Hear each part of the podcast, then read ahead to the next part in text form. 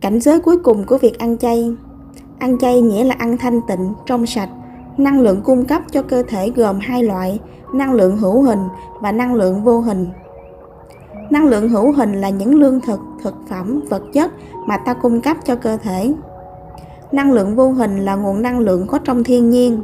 Trong thiên nhiên thì có ánh sáng mặt trời, khí oxy và các chất khí khác gọi chung là sinh khí, là nguồn năng lượng tồn tại khắp trong vũ trụ này. Chính từ nguồn năng lượng này mà vạn vật được hình thành và bảo tồn, phát triển. Đó chính là nguồn năng lượng mang hai tính âm dương kết hợp với nhau.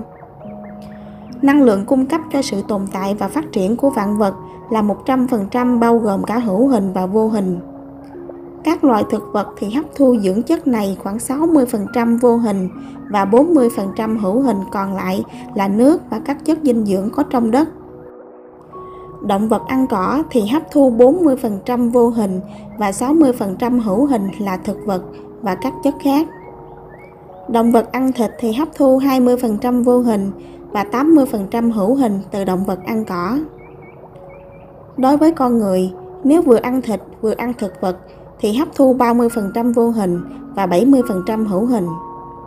Nếu ăn chay trường, chỉ toàn ăn thực vật thì sẽ là 40% vô hình và 60% hữu hình.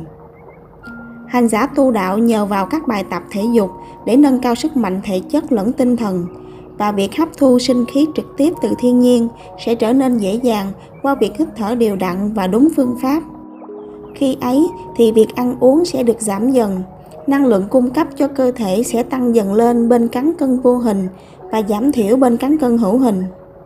Năng lượng hữu hình này giảm dần cho đến khi hành giả chỉ còn uống nước để cung cấp năng lượng hữu hình cho cơ thể, là lúc gần đến giới hạn cuối cùng. Đến cảnh giới cuối cùng của người đắc đạo chính là lúc cả thể xác, trí não tinh thần và tâm ý đều thống nhất, trở nên trọn lành trong sạch. Hành giả sẽ hòa mình vào thiên nhiên, trở thành một phần trong thiên nhiên.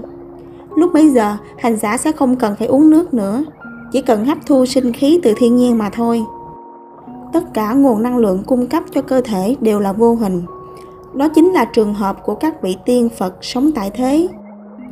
Hiện nay tại vài ngôi chùa ở ấn và trên đỉnh himalaya có một số cao tăng đạo sĩ mà quanh năm suốt tháng chỉ uống một ít nước mà thôi.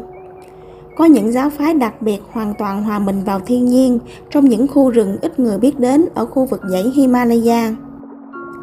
Tín đồ những giáo phái này không mặc quần áo chi cả, ăn trái cây, uống nước trong rừng và sống chung với muôn thú.